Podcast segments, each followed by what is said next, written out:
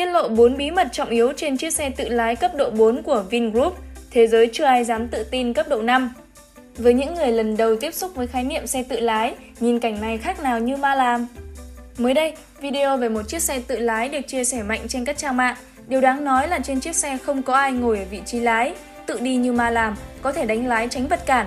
Thực tế, đây là chiếc xe do Viện Nghiên cứu Dữ liệu lớn Vin Big Data thuộc Vingroup nghiên cứu và vận hành thử nghiệm trên đảo Hòn Tre, Nha Trang. Theo thông tin được tiết lộ, mẫu xe này dự kiến hoạt động chính thức vào năm 2022. Nhờ áp dụng một loạt công nghệ và trang bị tân tiến như trí tuệ nhân tạo, hai cảm biến Light Detection and Ranging, 6 camera, HD Map, chiếc xe điện này có thể đạt tự hành cấp độ 4, có thể nhận diện vật cản, tự động chuyển làn, tự động đỗ xe. Trong năm cấp độ tự hành của xe điện, đạt được tự hành cấp độ 4 là một điều rất đáng nể. Sau đây là 4 bí mật trọng yếu của chiếc xe này. HD Map, bản đồ chi tiết cao. HD Map là viết tắt của High Definition Map, tức là bản đồ có độ chi tiết cao. Bản đồ này khác với kiểu bản đồ chúng ta sử dụng như trên ứng dụng của Google Maps. Với xe tự hành, bản đồ mà chiếc xe sử dụng cần phải có độ chi tiết về địa hình lên tới từng cm. Bản đồ này được thiết lập và lưu trữ từ trước, đóng vai trò như một căn cứ để chiếc xe định vị được vị trí trong khu vực và nhận biết được địa hình. Camera góc rộng Có thể thấy trong video, chiếc xe có 6 chiếc camera góc rộng với hai chiếc hướng về phía trước, hai chiếc hướng về phía sau và hai chiếc ở hai bên hông xe.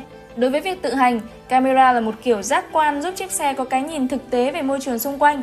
Nếu như HD Map được thiết lập từ trước và có thể sẽ không giống với thực tế thì dữ liệu từ camera sẽ là một căn cứ khác, giúp chiếc xe cảm nhận được môi trường thực tế.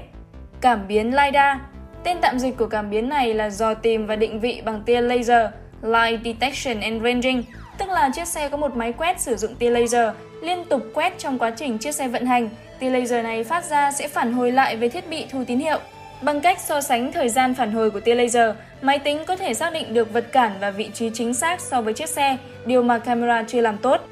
Trí tuệ nhân tạo AI Tín hiệu thu về từ các giác quan trên đều được đưa về hệ thống máy tính trên xe để xử lý.